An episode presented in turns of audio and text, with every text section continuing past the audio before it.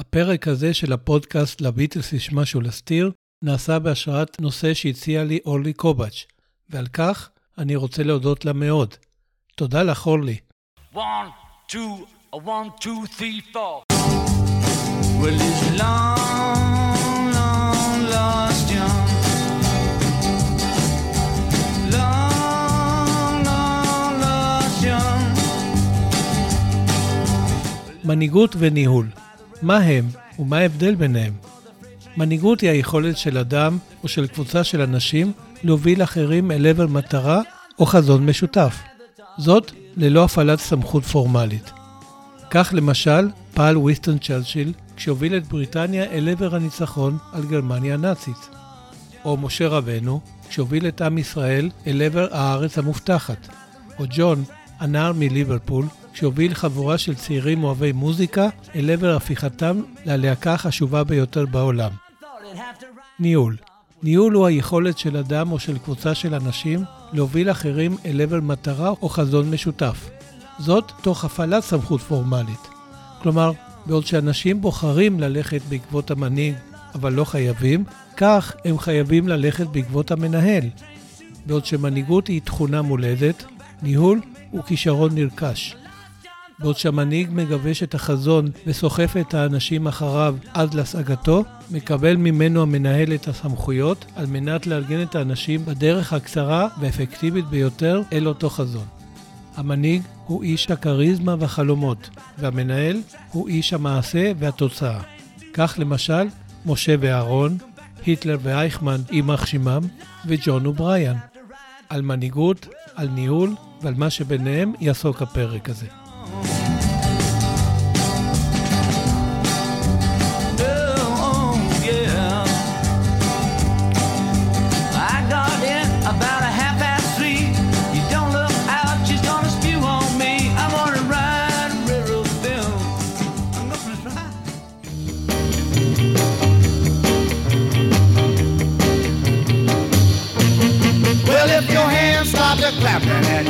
Fingers start to popping and your feet start to moving around.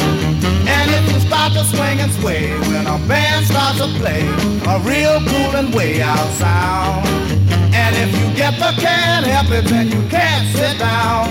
You feel like you gotta move around. Need a shot of rhythm and blues. With just a little rock and roll on the side, just for good measure. Need a pair of dancing shoes. With your lover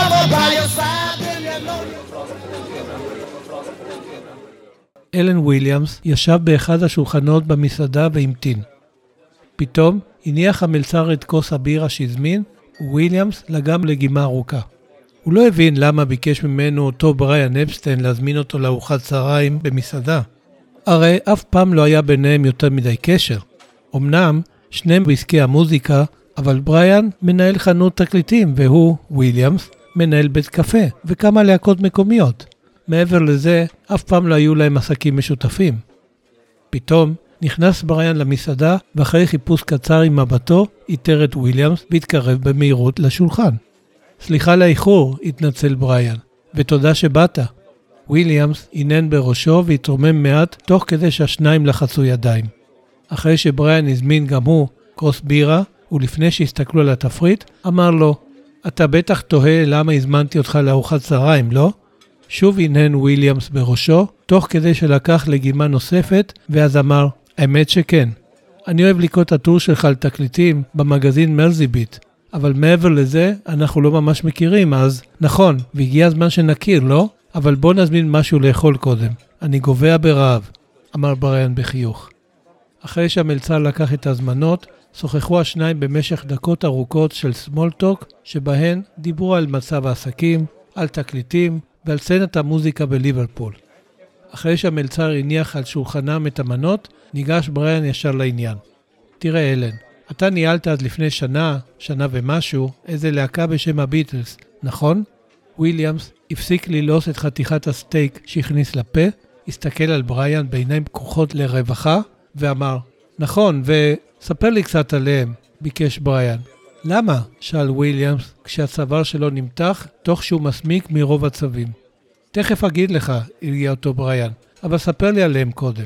טוב, תראה, היום הם דווקא די מצליחים, אבל כשאני ניהלתי אותם, הם היו ממש גרועים. הם הופיעו מדי פעם במרתף של הג'קרנדה, אתה יודע, בית הקפה שלי, אבל הם היו ממש על הפנים.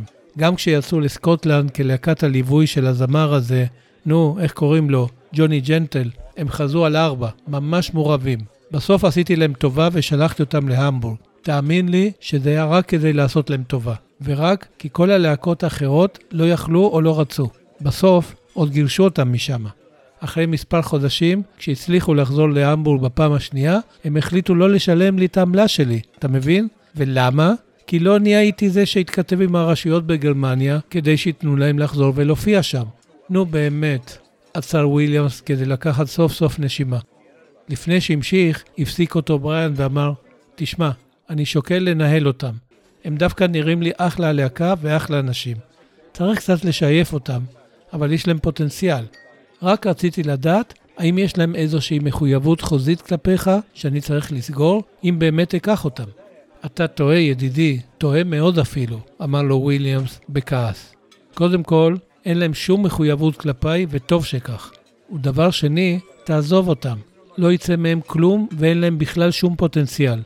אני במקומך לא הייתי נוגע בהם אפילו במקל. נקודה. פסק וויליאמס וחזר לסטייק שלו. בריאן הסתכל עליו, קצת בחמלה, ורק מחשבה אחת עלתה בראשו. אתה כל כך טועה, אלן יקירי. אין לי ספק שהם יהיו גדולים מאלוויס, ואם אני אנהל אותם, אני אהיה מלך הפופ. ואתה? אתה תיזכר תמיד, אבל תמיד, בתור האיש שוויתר על הביטלס. Paul's broken at last, broken at last, Paul's broken at last, at last, at last he's broke today. One, two, three, one, two, three. Come on, come on! Come on, come on!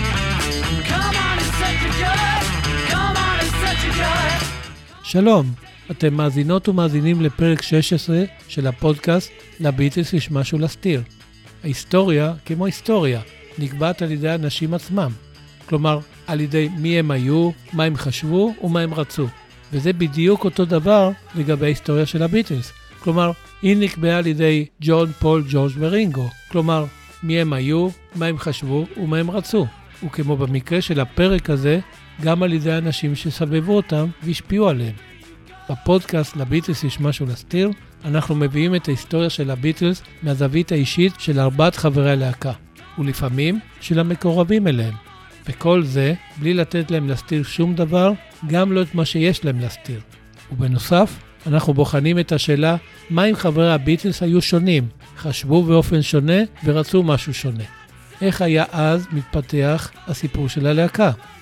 בסוף הפרק אני גם ממליץ על ספר מתוך הספרייה הפרטית שלי, שבה למעלה מ-150 ספרים על הביטלס, וגם בוחר להשמיע שיר שעושה לי את זה מתוך הקטלוג של הביטלס, ובו למעלה מ-200 שירים. נהוג לראות בבריאן אפסטיין, המנהל המיתולוגי של הביטלס, מועמד כמעט בטוח לתואר הביטל החמישי. אבל בעצם למה? מה אנחנו יודעים לספר עליו כדי שנכתיר אותו ככזה? מה הייתה התרומה שלו להצלחת הביטלס? אז התיישבנו במושב שלנו, לקחנו חופן מהפופקורן שקנינו במזנון, כבר קבעו האורות באולם, בכריזה ביקשו לסגור את הניידים, נעימת הפתיחה של הסרט כבר בוקעת מהרמקולים, אז למה אנחנו מחכים? יאללה, בואו נתחיל.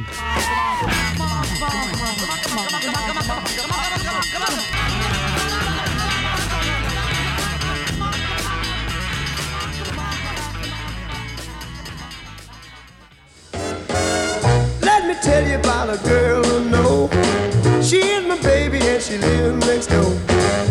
Every morning before the sun comes up, she brings my coffee in my favorite cup.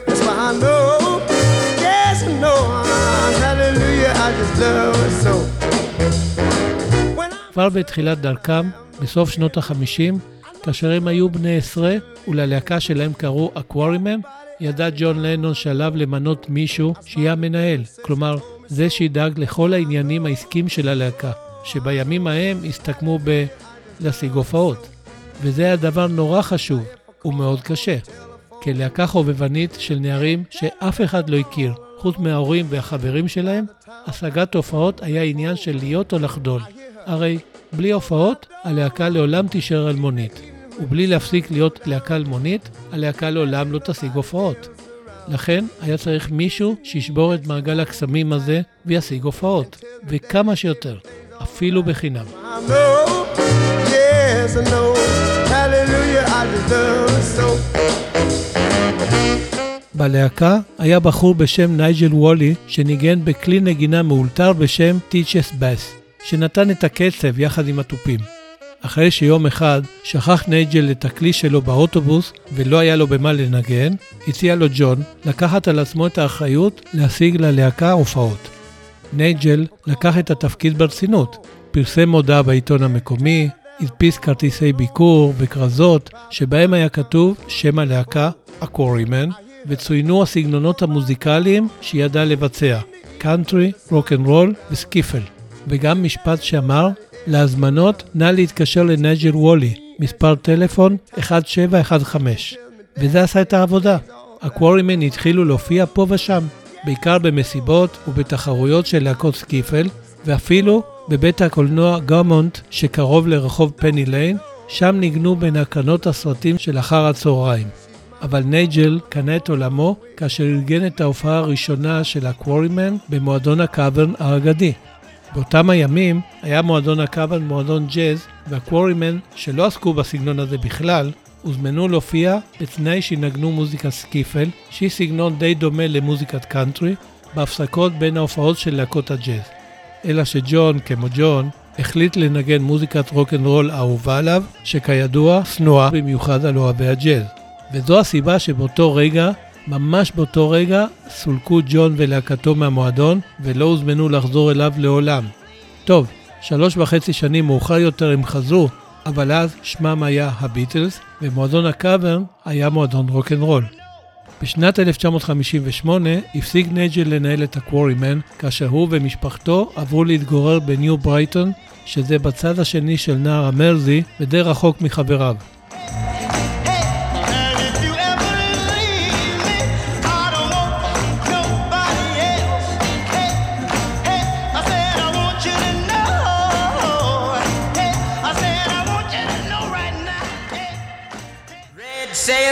Sails in the sunset, way out on the sea. Oh, carry my loved one mm, home safely to me. אחרי עזיבתו של נייג'ל, הציע ג'ון את תפקיד מנהל הלהקה לחבר מספסל הלימודים בבית הספר לאומנויות, בחור בשם פיטר הודקין, שנענה בחיוב. אז הפכו הקוורימן לשלישייה, ובה היו חברים ג'ון לנון, פול מקרני וג'ורג' הריסון, ושמה שונה ל- JPG 3, J עבור ג'ון, P עבור פול, G עבור ג'ורג' ו-3 כי הם היו שלישייה.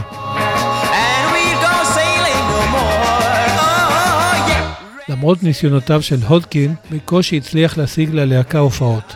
באותה שנה ידועות רק שבע הופעות שבהן הופיעו הג'פייג' 3, כאשר מתוכן שתיים היו בגלל פרוטקציה.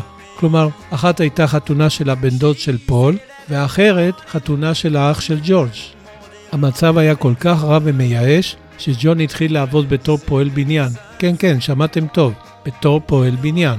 וג'ורג' הצטרף ללהקה אחרת שהצליחה להשיג הופעות, בלי לעזוב את הצ'פש 3, ועל זה סיפרתי בהרחבה בפרק 5, מה אם ג'ורג' לא היה הכי צעיר בביטלס. אחרי זמן קצר עזב אודקין, שבמבחן התוצאה לא ממש הצטיין בתפקידו, והלהקה חזרה לשמה הקודם, הקוורימן.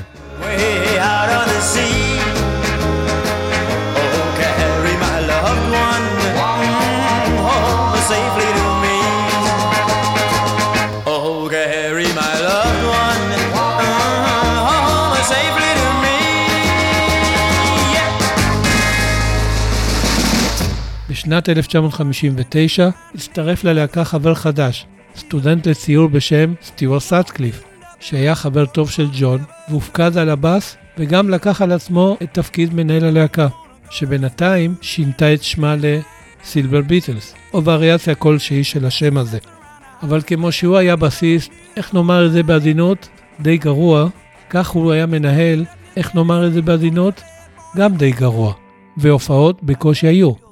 באותה תקופה התחילו ג'ון, פול, ג'ורג' וסטיוארט להסתובב בבית קפה חדש שנפתח במרכז העיר בשם הג'קרנדה, שמשך אליו הרבה חבר'ה צעירים, אומנים ובוהמיאנים.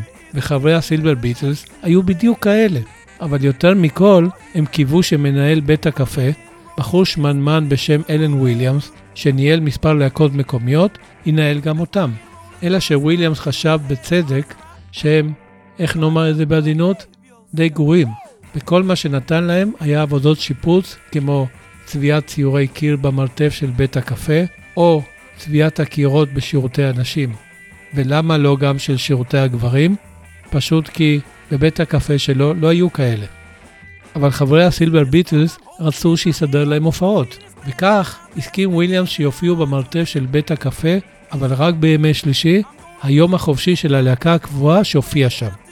אלה היו הימים המאושרים של חברי הסילבר ביטלס ושל בנות הזוג שלהם, שישבו לרגליהם כשהן מחזיקות מקלות של מטאטא, כן, שמעתם טוב, מקלות של מטאטא, שבקצה העליון שלהם קשרו את המיקרופונים שלתוכם שרו.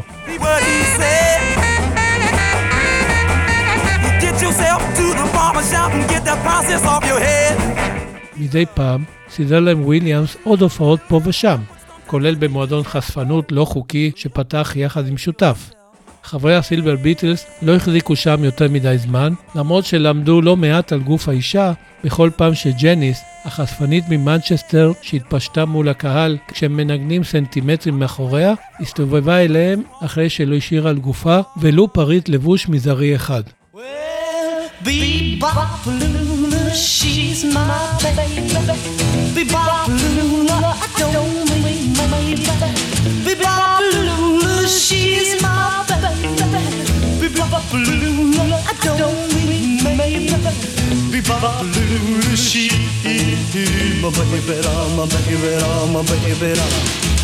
כשהופיע בסוף מאי 1960, הזמר המפורסם ג'ין וינסנט עם הלהיט הענק שלו ביבו פלולה באצטדיון של ליברפול, וויליאמס סיפק להקות מקומיות שישמשו כלהקות חימום שלו, הוא לא בחר בסילבר ביטלס, כי עדיין הם היו, איך נגיד את זה בעדינות? כן, אתם כבר יודעים, די גרועים.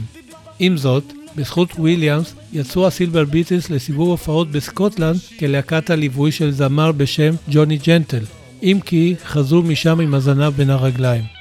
כמו כן, סידר להם וויליאמס להופיע במועדונים שונים בליברפול, אבל בעיקר בשכונות האלימות של העיר. שם, הלהקות הטובות לא ממש רצו להופיע, הדבר כמובן אילץ את חברי הסילבר ביטלס לסיים כל הופעה בריצת אמוק כשמאחוריהם חבורות של בריונים שהיו משוכנעים שלהרביץ ללהקה זה חלק מהתמורה עבור כרטיס הכניסה שרכשו. אבל הם היו מבסוטים, כי סוף סוף התחילו להופיע. אבל אם יש משהו שבגללו קנה וויליאמס את עולמו, זה היה כשסידר להם הופעות בהמבורג שבגרמניה.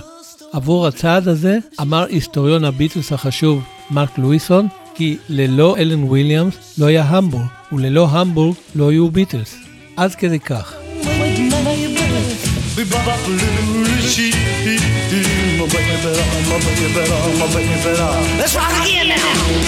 למה זה היה כל כך חשוב? כי בהמבורג נאלצה הלהקה להופיע במשך כארבעה חודשים, בין שמונה לעשר שעות מדי יום, וזה היה מחנה האימונים שכל כך היו זקוקים לו כדי להוציא החוצה את הכישרון העצום שהיה חבוי בהם. ולמה המבורג? כי המבורג היא עיר נמל, וכידוע, בעיר נמל מבקרים מלאכים אחרי תקופות ממושכות בלב ים. וכידוע, מלאכים שבילו תקופות ממושכות בלב ים מחפשים אלכוהול, מוזיקה טובה וסקס, ולא בהכרח בסדר הזה. וכך, במשך השנים, התפתח לצד הנמל של המבורג רובע עם שפע של מועדוני סקס וברים שחיפשו להקות שינגנו בהם מוזיקת רוקנרול. הבעיה הייתה שרוקנרול במבטא גרמני נשמע, איך נגיד את זה בעדינות? ממש גרוע. ולכן התחילו בעלי המועדונים לחפש להקות מאנגליה, ובעיקר מליברפול. למה דווקא מליברפול? כי הלהקות מליברפול היו זולות יותר מהלהקות מלונדון. בעל מועדון כזה הגיע בדרך לא דרך, עליה שווה להקדיש פרק מיוחד, אל וויליאמס, שהרי ניהל להקות ליברפוליות, וזה היה חיבור מושלם עבור שניהם.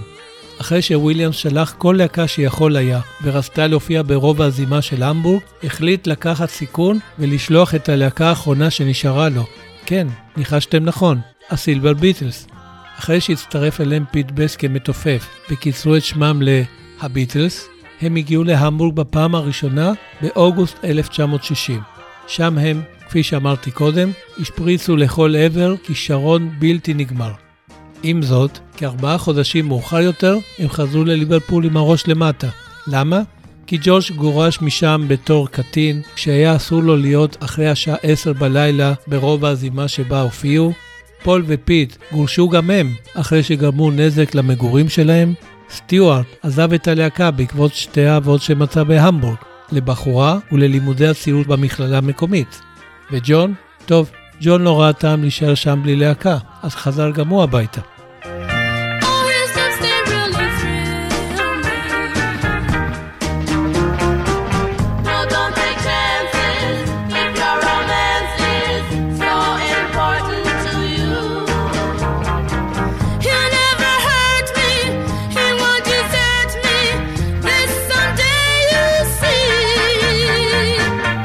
מונה, האימא של פיט, שניהלה מועדון בשם הקסבה, החליטה לקחת על עצמה את ניהול הלהקה, וסידרה להם מספר הופעות, כולל אחת חשובה במיוחד, שהתקיימה בדצמבר 1960, באולם בשם ליתרלנד טאון הול. שם יצא הקהל מגדרו כששמעו את הביטלס, שעברו שינוי של 180 מעלות ממה שהיו קודם. הביטלס נתנו הופעה כמו שאף להקה בליברפול לא נתנה קודם, וזה העיף לקהל את המוח. התגובה הייתה בדיוק כמו זו שתיקרא שלוש שנים מאוחר יותר, תופעת הביטלמניה. מאז התחילו הביטלס לקבל מבול של הזמנות להופיע והפכו די מהר ללהקה המבוקשת ביותר בליברפול ובסביבותיה.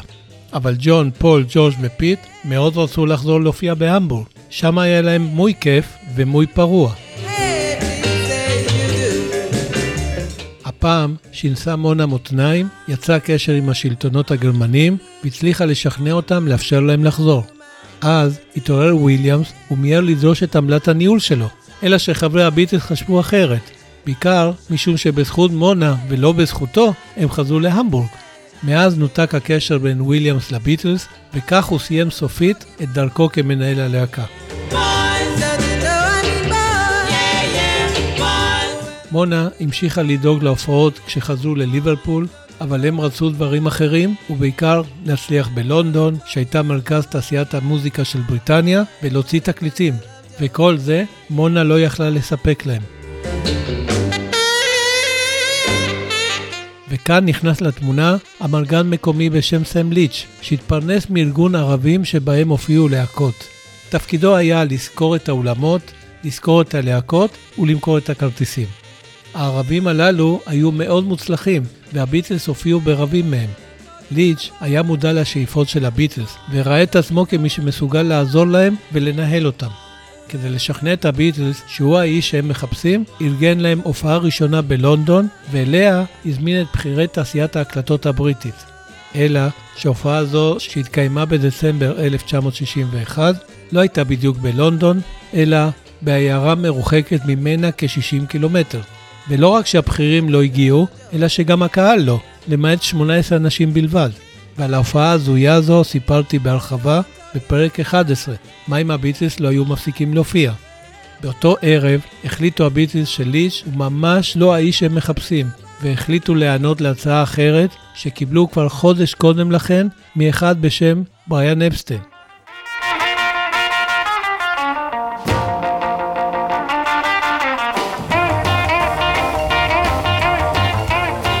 ואיך הגיע בריאן אפסטיין, שהיה מנהל חנות תקליטים במרכז העיר, אל הביטלס? הכל התחיל באוקטובר 1961, כאשר לחנות שלו נכנס בחור בשם ריימונד ג'ונס, שביקש לרכוש תקליט של הביטלס. בריאן לא ידע על מה הבחור הזה מדבר, והאמת שג'ונס קצת הטעה אותו, משום שלא היה דבר כזה תקליט של הביטלס, אלא תקליט של זמר לונדוני בשם טוני שרידן, שהקליט בהמבורג תקליט עם הביטלס כלהקת הליווי שלו. כשהשם שלהם אפילו לא צוין בעטיפה. בריאן לא התייחס לעניין יותר מדי ברצינות, אבל כשנכנסו לקוחות נוספים עם אותה בקשה, הוא כבר הסתקרן. מאחר ומועדון הקאברן היה ממוקם בסמטה מאוד קרובה לחנות שלו, והביטלס היו להקת הבית שלו, החליט בריאן ללכת ולראות אותם במו עיניו ובמו אוזניו. הלך ונדלק. למרות שהוא בכלל לא אהב רוקנרול, ולמרות שהיה מבוגר מהם בכעשר שנים, ולמרות שהוא בא מעולמות של תיאטרון ועיצוב שמלות, הוא נדלק על מה שראה. הוא נדלק על ההופעה הפרועה, על האווירה החייתית, על הכריזמה המטורפת של חברי הלהקה, על ההשתוללות של הקהל, וכן, גם על המוזיקה האנרגטית. בריאן נדלק והחליט לנהל אותם. אחרי שוויליאמס הציע לו לא לגעת בביטלס אפילו במקל, בריאן בכל זאת נפגש איתם והניח בפניהם את הצעתו לנהל אותם. הביטלס התלבטו לא מעט, אבל רק אחרי הפיאסקו של סם ליץ' עם ההופעה של 18 אנשים בקהל, הם החליטו שאין להם כרגע שום אופציה טובה יותר מאשר בריאן אפסטיין. אחרי הכל, כבעל חנות התקליטים הגדולה בצפון אנגליה, הוא היה מקושר עם כל חברות ההקלטות של לונדון, ויכול היה די בקלות להשיג להם חוזה הקלטות. עם זאת, רק אחרי חמישה חודשים די מייאשים של ניסיונות לשכנע את בכירי חברות ההקלטות להחתים את הביטלס על חוזה, נפגש בריאן במאי 1962 עם המפיק המוזיקלי ג'ורג' מרטין, ומכאן כל השאר היסטוריה. ופרטים די מפתיעים על הפרשה הזו אפשר לשמוע בפרק 12, מה אם הביטלס היו עוברים את האודישן. כך, כשהפכו הביטלס לדבר הכי גדול, הפך בריאן למלך הפופ, ונראה היה שכמו המלך מידס, כל מה שנגע הפך לזהב.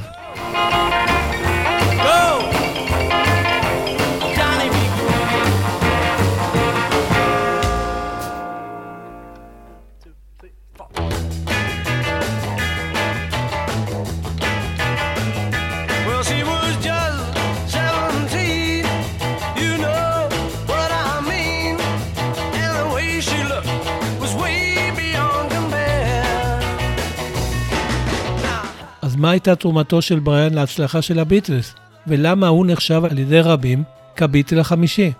לפני שנבחן את השאלה החשובה הזו, נציין שבשנת 1967, כאשר הביטלס היו בשיא הקריירה שלהם, החל בריאן לסבול מחרדות, והיו לכך שתי סיבות. קודם כל, אם היו חייו כהומוסקסואל וכיהודי קשים מאוד בבריטניה ההומופובית והאנטישמית, ברגע שבריאן התפרסם, הם הפכו לקשים מנשוא. למה? כי הוא הפך מטרה קלה לגברים שהיו בני זוג מזדמנים וסחטו ממנו כספים תמורת שתיקתם.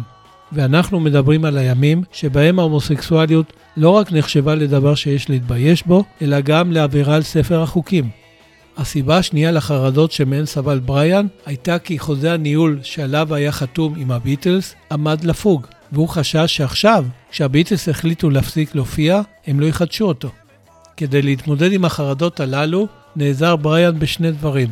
הוא אשפז את עצמו בבית חולים פסיכיאטרי שמאוד הרים אותו, והחל לצרוך כמויות גדולות של כדורים ואלכוהול שמאוד הורידו אותו. בסופו של דבר, ב-27 באוגוסט 1967 נמצאה גופתו של בריאן סוריה על המיטה, דבר שגרם להלם מוחלט בתעשיית הפופ, אבל בעיקר בקרב חברי הביטלס. קיימת טענה שמותו של בריאן היה מעשה התאבדות, וזו טענה שקל מאוד להאמין לה, ואפילו נשמע די הגיונית. אנחנו נבחן לקראת סוף הפרק את הטענה הזו, ונברר האם היא נכונה, או היא עוד מיתוס.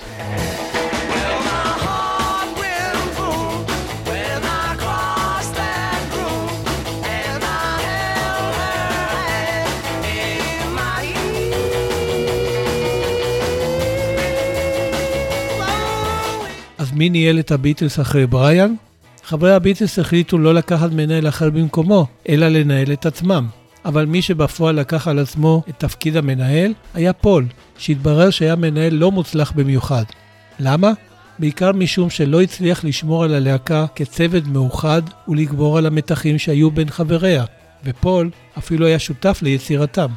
והרי אחד התפקידים החשובים של מנהל הוא לגבש עבודת צוות הרמונית תוך מציאת פתרונות כשיש קונפליקטים. ובוודאי שאסור שהמנהל יהיה חלק מהם, שכן אז הוא לא מסוגל למלא את תפקידו. האמת היא שמאוד קשה להאשים את פול בכישלונו כמנהל של הביטלס. בעוד שבריאן ניהל את הביטלס לאחר שקיבל מהם את הסמכויות הנדרשות לכך, פול לא קיבל אותם מאף אחד, אלא פשוט לקח אותם. בהינתן שהביטלס לא רצו מנהל אחר אחרי בריאן, ושלא ג'ון, ג'ורג' או רינגו עשו מאמץ לקחת את ההגה לידיים, צריך דווקא לציין את פול לטובה על הנכונות שלו לקפוץ למים. אלא שפול לא ידע שזו הולכת להיות משימה בלתי אפשרית. למה? הנה תשמעו.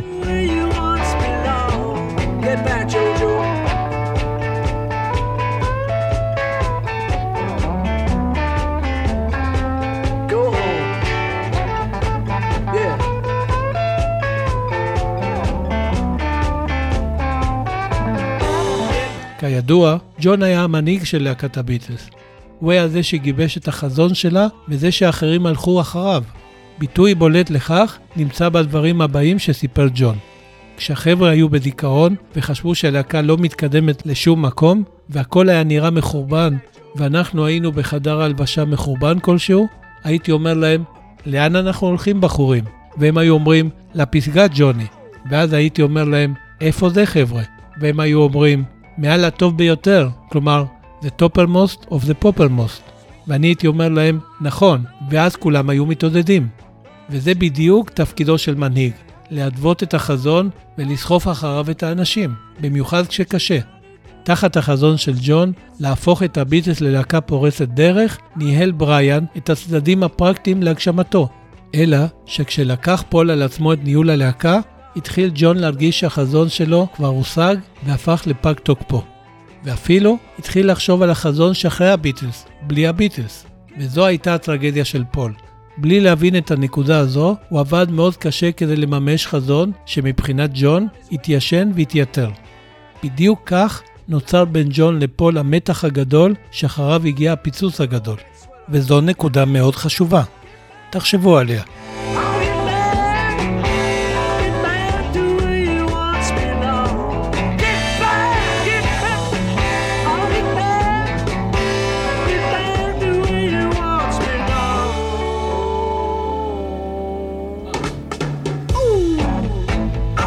ולמה אני לא מזכיר את אלן קליין, המנהל שהביא ג'ון בניגוד לדעתו של פול? כי הוא לא ממש ניהל אותם. הוא עסק בעיקר בצד הכספי, ולא באמת היה כזה חשוב בסיפור של הביטלס.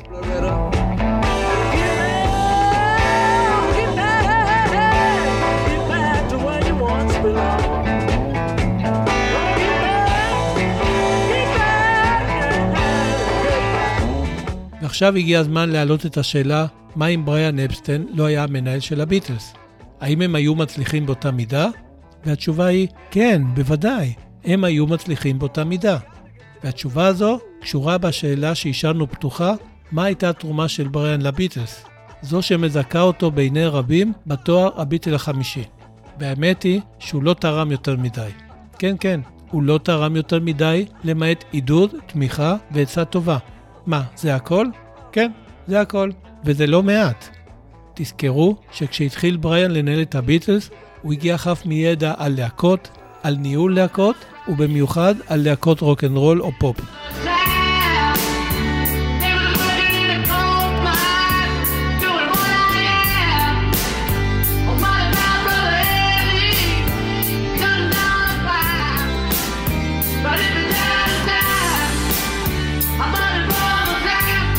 אז נכון שאחרי שלמד שלושה סמסטרים בבית הספר המלכותי לדרמה ובתור חובב אופנה, הוא ידע להלביש את חברי הביטלס, להעמיד אותם יפה על הבמה, ללמד אותם לקוד קידה אחרי כל שיר, לחייך יפה למצלמה ולהיראות כמוצר חמוד לכל המשפחה. אבל בואו נודה על האמת, כל זה היה בניגוד ל-DNA הבועט והאנטי-ממסדי שלהם, במיוחד של ג'ון, והרי זה לא החזיק מעמד יותר מדי זמן. אז נכון, בריאן היה בעל כושר ארגון שמאוד סייע בעניין ההופעות, ובתור איש עסקים תרם בצד הביזנס. טוב, בעצם לא ממש. אמנם הוא השיג מספר הישגים לא מבוטלים בתחום העסקי, אבל גם גרם להם ללא מעט הפסדים כספיים כשעשה עסקאות לגמרי לא מוצלחות, בלשון המעטה. אז לקראת תרומתו של בריאן היה עידוד, תמיכה ועצה טובה? כן, וזה לא דבר של מה בכך. במיוחד עבור ארבעה בחורים מאוד צעירים מליברפול הפרובינציאלית, שהיו צריכים להסתדר בג'ונגל של לונדון. בריאן, כמוהם, הגיע מליברפול ולכן ידע לדבר בשפה שלהם, ואני מתכוון מבחינת המנטליות, חוש ההומור, לא רק מבחינת האנגלית, ומצד שני, הכיר את העולם הגדול, והשילוב הזה הקנה לו מעמד מיוחד של מעודד, תומך ומייעץ. מה, זה לא הרבה? ברור שזה הרבה. אבל בואו נודה על האמת, הביטלס היו מצליחים באותה מידה גם עם מנהל אחר. ואם אתם רוצים הוכחה לכך שההצלחה של הביטלס נובעת מהכישרון העצום שלהם ולא מהתרומה של בריאן, תסתכלו על 13 הלהקות וחמשת הזמרים האחרים שניהל. אותו מנהל, כלומר בריאן, כאשר רובם לא הצליחו, ואלה שכן, הצלחתם הייתה לטווח קצר, חוץ מסילה בלק, שהצליחה לטווח יותר ארוך, אבל עדיין הייתה מאוד רחוקה מאחורי הביטלס, וכל זה עם אותו מנהל.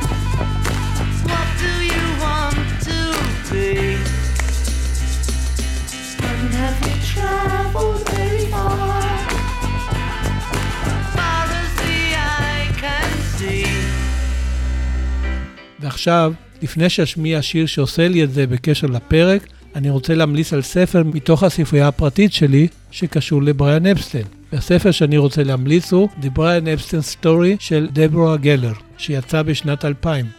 זו ביוגרפיה שלמה על חייו של בריאן, החל מהילדות בליברפול ועד המוות הטרגי בלונדון. הסיפור של בריאן מוצג כאן בצורה קולחת, אינטליגנטית וללא קיצורי דרך, עם כל הרבדים המורכבים שהיו בחייו, הן ברמה האישית והן ברמת הקריירה שלו. מומלץ ביותר.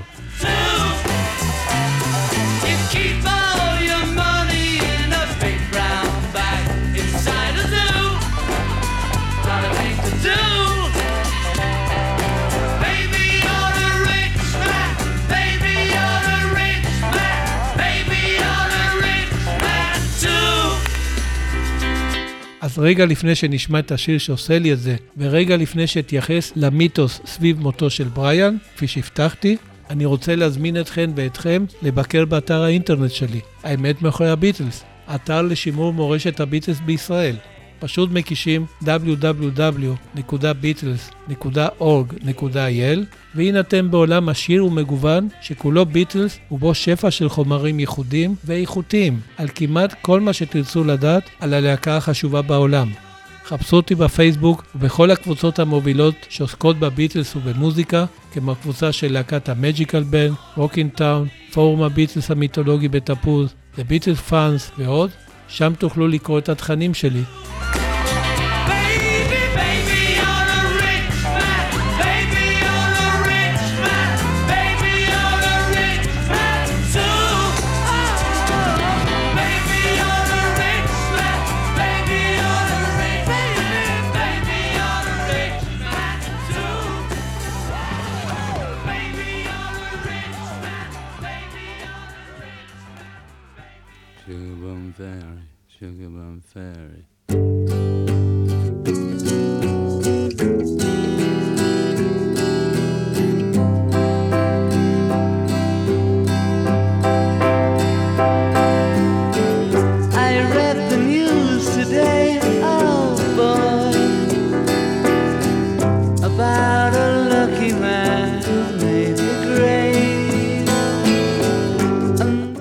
ממש רגע לפני השיר שעושה לי את זה, יש לי חוב כלפיכם, והוא לגלות האם המוות של בריאן היה תוצאה של התאבדות או תאונה טרגית.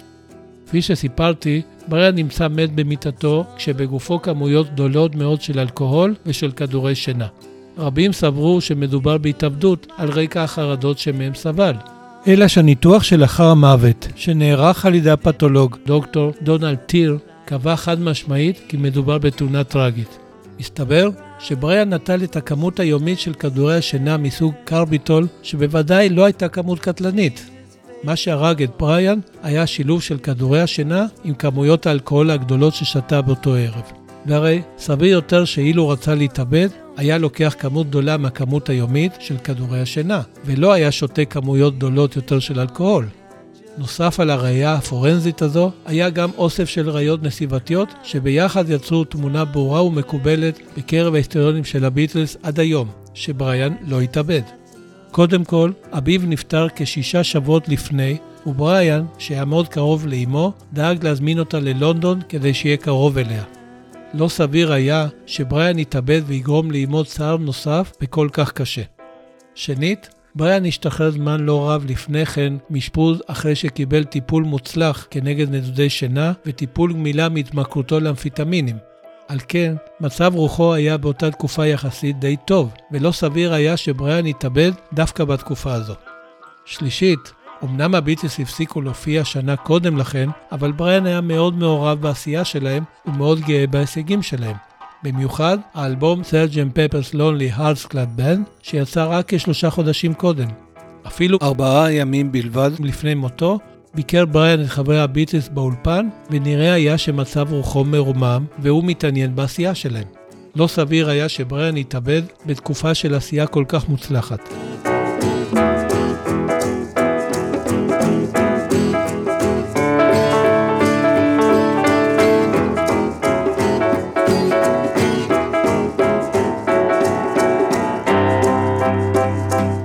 לפני שאשמיע את השיר שעושה לי את זה, אני רוצה להגיד לכם תודה רבה שהאזנתם והאזנתם לפודקאסט לביטלס יש משהו להסתיר, ותודה רבה גם על כל מה שאתם כותבים לי, כולל דעותיכם על הפרקים והצעותיכם לפרקים הבאים. אני עונה ומתייחס לכל מי שכותב לי, והנה, הפרק הזה התבסס על הצעה מצוינת שקיבלתי מאורלי קובץ', ואני שוב מודה לה מאוד. אם אתם אוהבים את הפודקאסט ומאזינים לו בספוטיפיי, תדרגו אותי באמצעות לחיצה לכוכב שמופיע מתחת לשם הפודקאסט, ואפשר גם להצביע לי באתר podcastim.org.il. ולא פחות חשוב, תספרו לכל מי שאתם אוהבים ותמליצו להם על לביטס יש משהו להסתיר. הפודקאסט זמין בכל אפליקציות ההסכתים. To count them all. Now they know how many holes it takes to fill the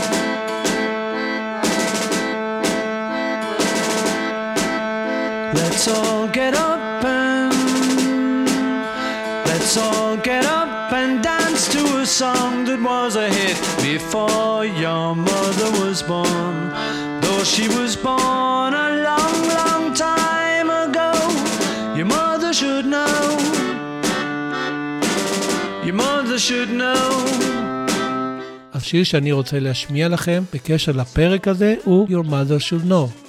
זהו השיר שהקליטו הביטלס כשביקר אותם בריאן באולפן ימים ספורים לפני מותו. מדובר בשיר שכתב פול בסגנון המיוזיק הול, בדומה לשיר When I'm 64, סגנון שינק מילדותו בזכות אביו. פול כתב את השיר הזה בהשראת הסרט A Taste of Honey משנת 1961, שם מסופר על נערה לבנה שנכנסה להיריון מגבר שחור והיא חוששת לספר על כך לאימא שלה. פול סיפר שהשיר Your Mother Should Know עוסק בפערי הדורות, והוסיף אני דוגל בשלום בין הדורות, וניסיתי לומר בשיר הזה שאולי אימא שלך יודעת יותר ממה שאתה חושב שהיא יודעת. תן לה קצת קרדיט. פול הציע את השיר Your Mother Should Know עבור המשדר הלווייני הראשון בהיסטוריה, שבו הוזמנו הביטלס להשתתף בשנת 1967. אך מסיבות מובנות, השיר שנבחר בסופו של דבר היה All You Need Is Love. בסופו של יום שולב השיר Your Mother Should Know בסצנה מתוך הסרט Magical Mystery Tour. זו שבה ארבעה חברי הביטלס לבושים בלבן, כשבדש שלהם פרחים אדומים ורק לפול פרח שחור, יורדים במדרגות בצעדי ריקוד כליליים. אז אני הייתי גבי פישמן, וניפגש בפרק 17, ובו נעסוק באחד השירים המושלמים של הביטלס, שהאויב הגדול ביותר שלו היה שיר מושלם אחר של הביטלס.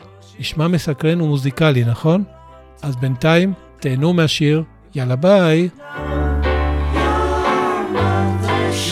Your